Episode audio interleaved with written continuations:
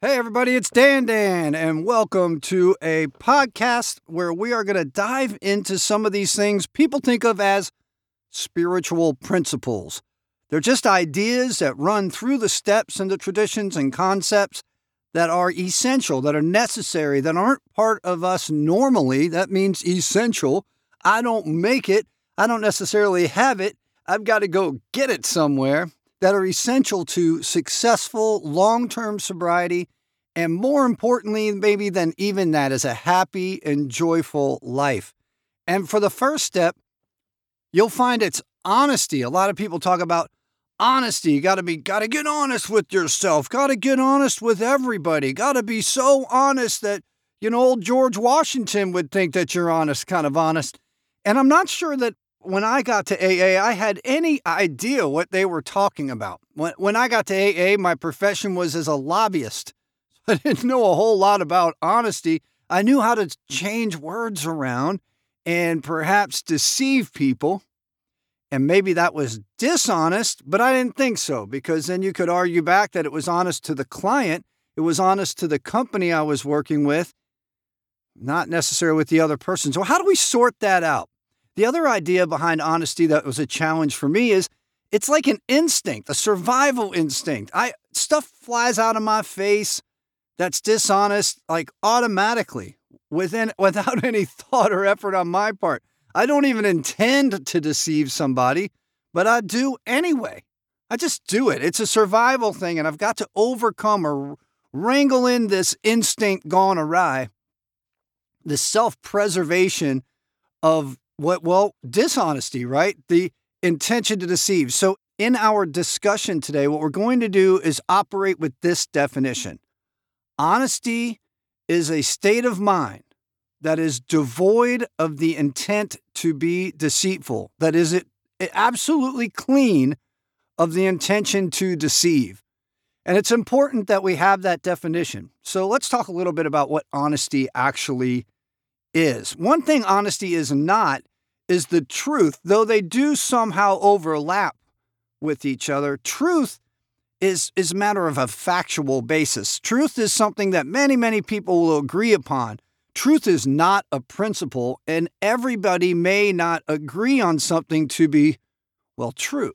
But honesty is another matter, and if you don't intend to deceive, we can all agree of, on that state of mind or that approach to things. In truth, you can say something that is absolutely wrong and have no intention of deceiving anybody. And when you discover that you were wrong, you can change and still have the truth. Even though you previously believed one way to be true, you can now believe another way to be true. And there's nothing dishonest or intending to deceive. There's nothing deceitful in any of that.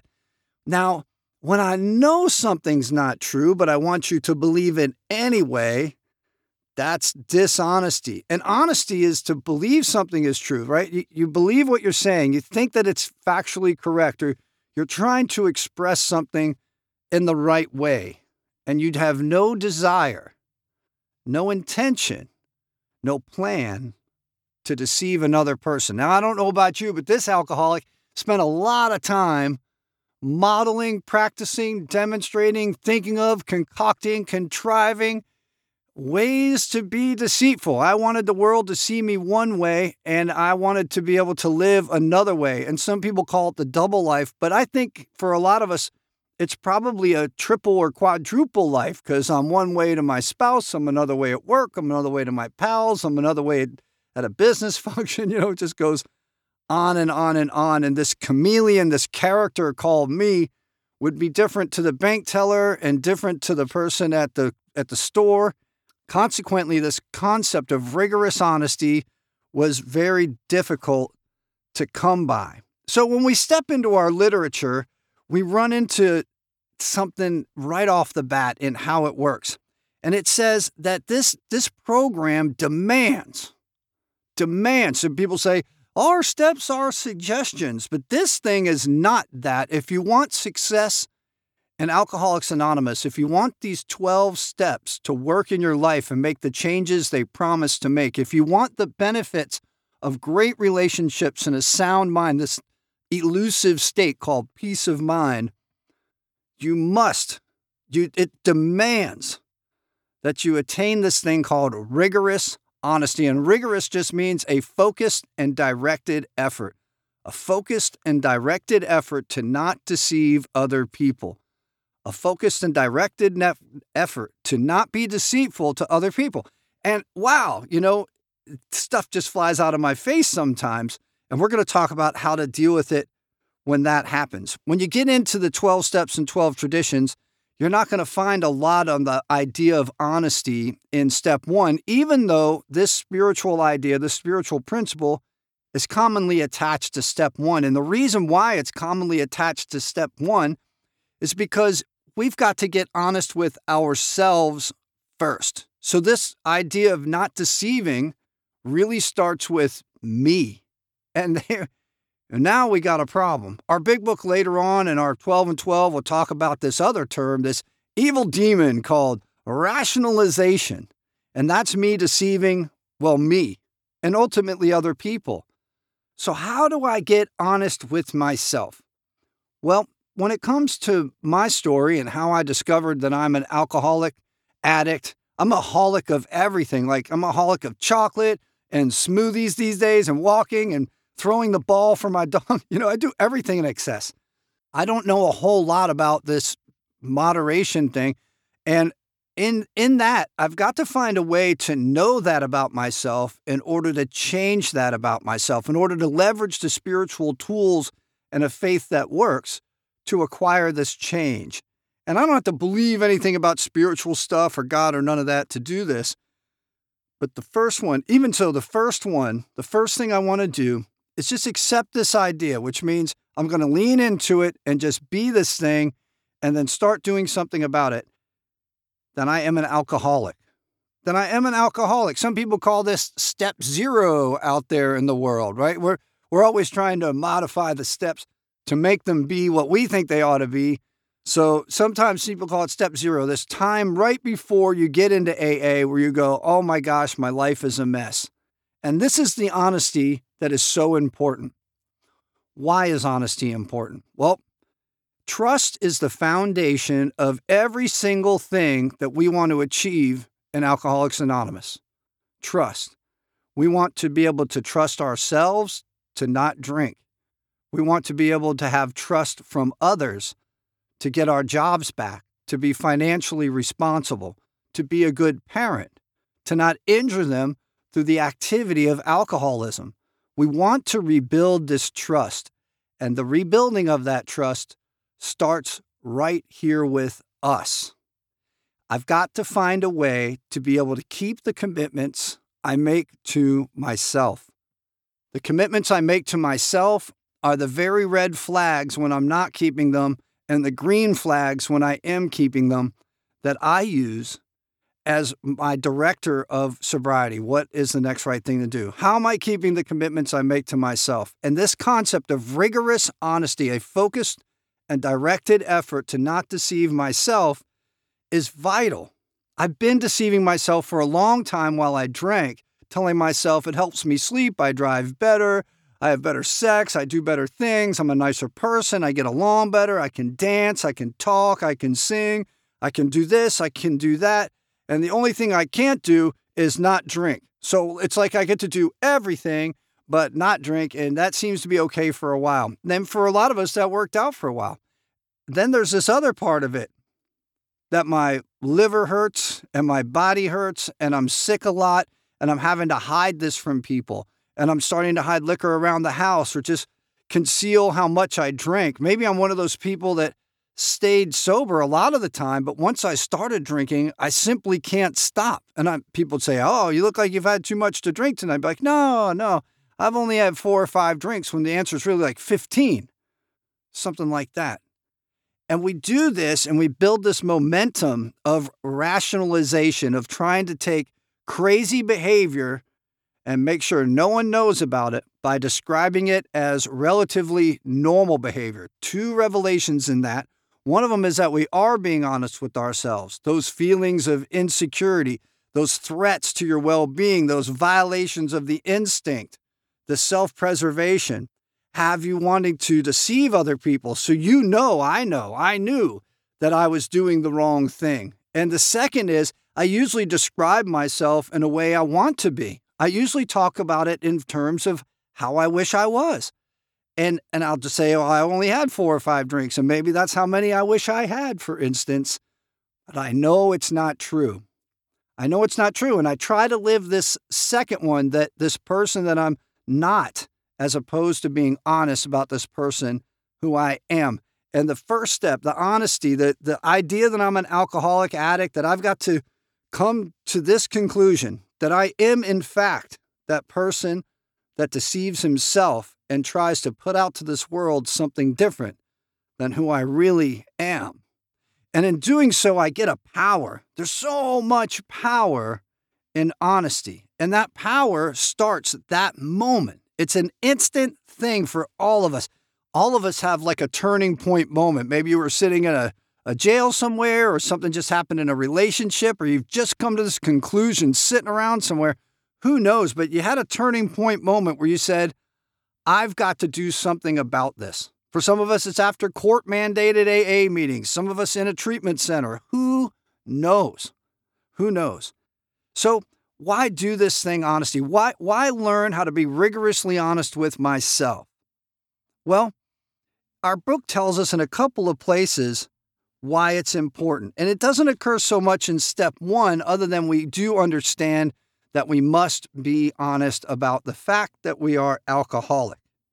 In Bill's story, when we get into our book, on page thirteen, it says, belief in the power of God plus enough willingness, and, and willingness and honesty, they, they go hand in hand, right? If I'm unable to make an agreement with myself, and I'm going to not rationalize or deceive myself, then I've got a problem. And humility, knowing exactly who and what I am. So what I got to do is make an agreement with myself that I'm going to be real, rigorously honest with myself about who and what I am, right? Willingness, honesty, and humility to establish and maintain a new order of things, a new way of living is what he's saying here, were the essential requirements of sobriety. It's that kind of important. So honesty, how do we do it? What is next if we are to be honest? So there's a couple of different things about how rigorous honesty must be devoid of all motives to deceive, right? And I found this article in one of the intergroup newsletters that I thought you guys might like. So we'll just go through this real quick, and I think you'll like it. It says, is there a difference between being honest and being rigorously honest? If not, why the word rigorous? Unless to imply that honesty comes in degrees. In A A's basic text, Alcoholics Anonymous, or the Big Book, being honest is mentioned three times in the first paragraph of Chapter five, How It Works. Three times, because it's really, really important. The foundation of being able to take just one thing and trust yourself about it is the place you can build this whole thing on. It's literally the cornerstone of success. He goes on and says, I know that when I first was faced with the challenge of being honest, I wasn't against being honest, and I was willing to give it my best shot. Could I attain perfect honesty? I think not, right? What what's perfect anyway? Do we know? Do we know when we when we look at things as just one single moment in time and one single circumstance, we deceive ourselves. We'll get to that another day, but it's important to remember that. I could, however, rein in my lying about things that mattered, but that still left me with what I felt was a half-measures approach, which did not sit well with me. So those of us that think that what's called, commonly called cash register honesty, or not lying to our spouse, we think that's enough. This guy, Rick, is suggesting that's a half-measured approach, and I, I think that's right. It's really got to get deeper. It's got to be much more accountable than that. If I was willing to be dishonest about anything, I was leaving myself open to rationalization, and still I was conflicted. If I could lie once, wouldn't that be like taking just one drink? Whew, that's a tough one to think about, isn't it? There'll come a time in sobriety where a lie leaves your face, and you go, whoa, and you want to grab it back. So let me real quickly give you some phrases that will help. I, I do this to this day. And instead of going, oh my gosh, I just lied straight to your face because I'm an alcoholic and I'm in recovery and I really need to work on my honesty and I live a spiritual program, so now I'm going to tell you the truth. You know, instead of going through all that freaking junk, just say, hey, I, I, that's not what I meant to say. And then tell them the correct thing, right? They just say, I, let me change that. And then tell them the correct thing. Now, now, wait a second, that was wrong. This is the right thing. And then tell them the correct thing. You don't have to self-deprecate or explain yourself or any of that stuff. Sometimes we throw ourselves on the sword for no reason at all because we feel bad and we know it was wrong. However, we can violate the trust of somebody else if we can't competently make the correction. So it's really important. Those free phrases, I didn't mean to say it like that. Here's the right thing. Hey, that's not correct. Here is the right thing. Let me get that right, or that wasn't right. Here is the right thing. Those are three ways that you can just on the fly and no one will care and people just go, okay, and they'll just blow right on by it. Anyway, he goes on. He says, I was leaving myself open to rationalization and still I was conflicted. I could lie once. Wouldn't that be like taking just one drink? The second lie comes easier. It does, right? Was I dishonest if I embellished the size of a fish that I caught last weekend? All these questions ran through my mind and many more before I came upon an approach that worked for me. It all seemed to rest upon what my motives were. So motives, you know, sometimes you can't even get behind that. What's my motive? What am I trying to achieve? What is the goal I'm after? Am I trying to feel better, look better, be better than I really am? Do I want to get out from under some trouble? Am I trying to not have an uncomfortable feeling, even if it's irrational and unnecessary? Sometimes I'd lie just to do it, I guess, you know? And it really boiled down to wanting to be seen in a particular way or avoid some uncomfortable feeling. So he goes on. I was attending a discussion meeting one evening, and the topic was rigorous honesty. Many of these questions were discussed without resolution because it's a difficult thing to answer until a gentleman defined the word honesty to mean communication devoid of all motives, desires, outcomes that are deceitful or to deceive. That meaning of the word gave me the latitude to practice that principle in the spirit that I believe the founders of A A would approve of. If you read the Big Book and the twelve and twelve, you will find some overriding principles concerning these dilemmas. One that comes to mind immediately is that we cannot buy our own peace of mind at the expense of others. And that's step nine and twelve. I would add my own self-righteousness. If the definition of honesty is communication devoid of all motives to deceive, it leaves me with room to be kind during those innocent moments when my wife returns from the hairdresser and asks me if I like her new hairdo. All right, so rigorous honesty is with ourselves. It's with ourselves. It's not with the world. Some kindness might be necessary. And that's not to say niceness, but certainly tact and a consideration about how a person is going to receive you. And then there will be other times where that niceness plays a role because it's nice to be nice. And it's usually on opinion pieces like this. You're not lying to somebody when you don't share your opinion with them when they've asked it rhetorically, when they're just seeking approval for their own selves. They just want to know they are okay. And all you want to do is somehow express, indeed, you are okay. Not your opinion of stuff, right? Not your opinion of stuff. And, I, you know, the old story about, hey, honey, does my hair look good? I mean, that's like the oldest thing in the book. That's like, you know, do I look fat in these pants kind of a thing? So he says, returns from the hairdresser and asks me if I like her new hairdo. I always like her new hairdo. That's the answer, right? I always do. I always do. I've assumed this before she ever comes home. She comes home with a shaved head. I'm going to challenge my thinking and see if I can find a way to like a shaved head. I guess that's what he's saying. The being kind clause, the being kind clause, the, the space in our twelve steps and twelve traditions where it suggests kindness, the being kind clause trumps the rigorous clause, that if it's not honesty with myself, the kindness is what is called for. But with myself, not so much. And I am not trying to deceive anyone in doing this. What are hairdos supposed to look like anyway? Bingo. If it's your opinion, there's no need to share it. After all, it is yours. It's the lowest possible form of intelligence. And it is yours. You might want to keep it that way. Honesty without sensitivity is brutality, he suggests here. And that's probably not always true. Sometimes it's just coming out and people receive it differently. I don't control how people receive what I'm saying, but that doesn't inhibit me or stop me or prevent me or say I don't have to or don't say there's no benefit from being considerate of how they might receive something, though I certainly don't control that. There is one area where I must be rigorously honest, and that is with myself. I must not let overriding principles, things that I think are better than honesty, things that I think are like getting paid a certain amount of money, deceitful at work, keeping a job where I've not done the work, going to court and trying to deal with a legal problem. Hmm. Rigorous honesty, that is with myself. I must not let overriding principles get stretched out or perverted, rationalized out of proportions to the degree that I start to rationalize and become deceptive again. The trust, so important to recovery. It doesn't mention this a lot in our literature. Ultimately, our goal, what we're going to get out of this, the most satisfying thing in my in my recovery today and being a recovered alcoholic is this.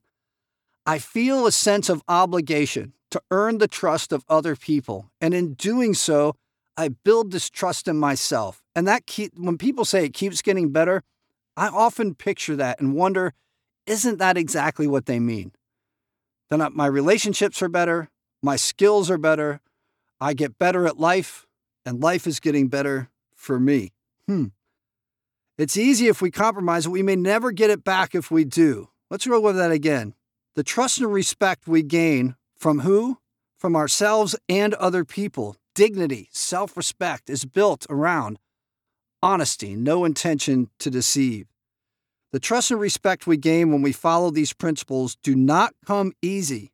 And if we compromise it, we may never get it back. So when you violate trust with somebody, particularly after you're in recovery and have a recovered framework of thinking, when we have these lapses of honesty, people, it's much, geez, it just ruins relationships. It's so, so vital that we find a way, find a foundation. And that way is the steps of twelve Steps of Alcoholics Anonymous.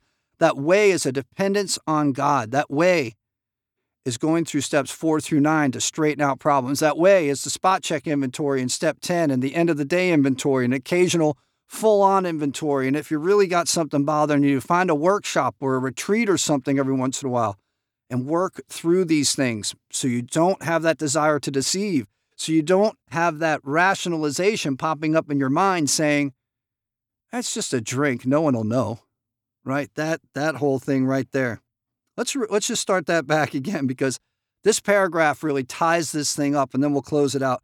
The trust and respect we gain when we follow these principles do not come easy. And if we compromise it, if we decide to let it go, we may never get it back from these other people or ourselves. Step nine also makes exceptions where full disclosure would cause actual harm. When in doubt, I can enlist the help of a trusted advisor and I can be rigorously honest about myself with them. Rigorously honest with them. I can live in the spirit of these principles and still have honest integrity. So integrity is another great word. It doesn't mean honesty. It, think of integrity like the weaving of a fabric. Integrity is how things are held together. And the implication at the end of this article by Rick H. is that integrity, that honesty is the fabric by which we stay sober. It's the very cornerstone of it all. So why is it important when we get into A A here and decide, hey, you know what I'm going to do?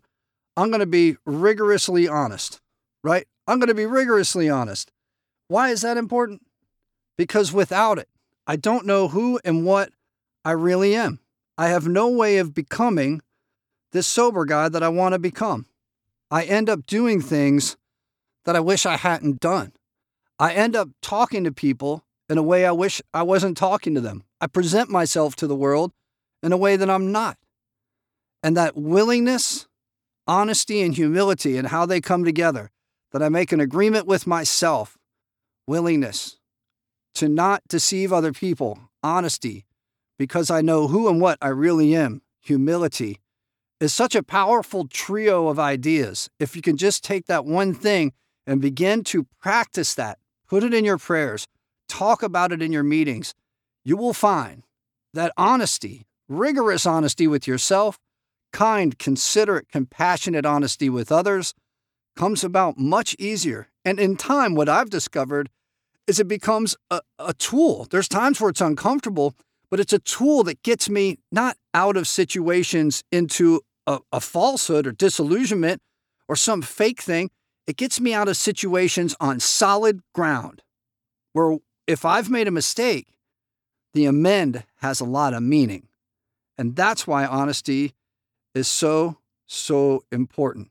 It ends by saying there's this other thing out there, and it goes right with our promises. And this is where it ties into step one best. It says in our promises, in the ninth step promises, if we are painstaking about this phase of our recovery. So think about this. If we are painstakingly honest about ourselves at all times, we might well be amazed of what comes about in skill of willingness and humility, willingness, honesty, and humility of those skills before we are halfway through. The first step, I'm powerless over alcohol. I mean, you can't quit drinking when you get started, or you think about drinking and drink all the time, and you just can't seem to live without it. And my life is unmanageable. I simply do not keep the commitments that I make to myself and other people. I cannot make myself or manage in life. Powerless over alcohol, my life has become unmanageable. If I can be honest about that, I have the cornerstone that I can build a recovered life out of. So talk about it today. How has the term rigorous honesty been a struggle for you? What has it been in your life that you have the worst time being honest about?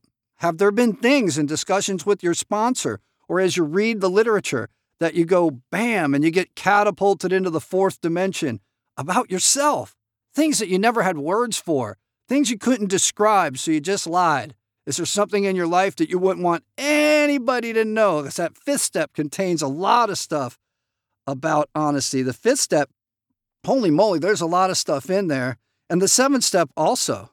In step seven, it says, with a proper display of honesty and morality, we stand a better chance of getting what we really want, which is trust in others and a faith that works.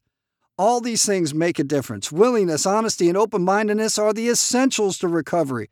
It says that in the appendix on spiritual experience. It's so, so important. Talk about it. How is becoming rigorously honest with yourself led to your ability to live cleanly, clearly, and with a concise way of communicating honestly with others? I hope you have a great discussion.